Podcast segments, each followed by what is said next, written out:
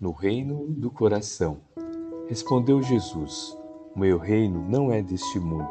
Se o meu reino fosse deste mundo, os meus servidores teriam combatido para que eu não fosse entregue aos judeus. Agora, porém, o meu reino não é daqui. João, capítulo 18, versículo 36. Em verdade, asseverou Jesus que o reino de Deus ainda não é desse mundo. Várias vezes afirmou que esse reino permanece dentro de nós. Muitos aguardam a vida espetacular do céu à terra, ignorando que a construção do céu há de começar em nós, se nos propomos alcançar a vida perfeita. Não ouvides o reino do coração. Se é nelas, aspira a trabalhar pelo reino do Cristo.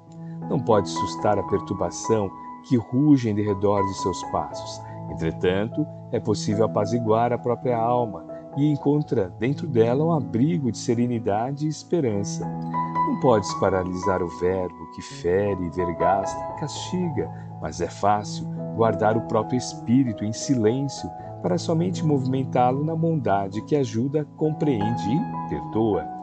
Não pode, sem dúvida, inventar de repente hospitais, escolas, lares e templos em que a coletividade enferma e sofredora encontre de imediato remédio, ensinamento, aconchego e fé viva. Contudo, ainda hoje, é possível socorrer o parente desarvorado, desorientado, amparar a criança infeliz, consolar o velhinho anônimo, auxiliar o ignorante com uma frase amiga e encorajar o irmão doente.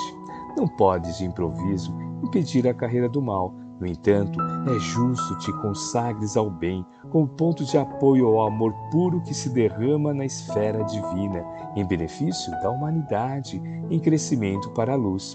Para isso, é preciso te escudes, defenda, hoje e amanhã, na boa vontade.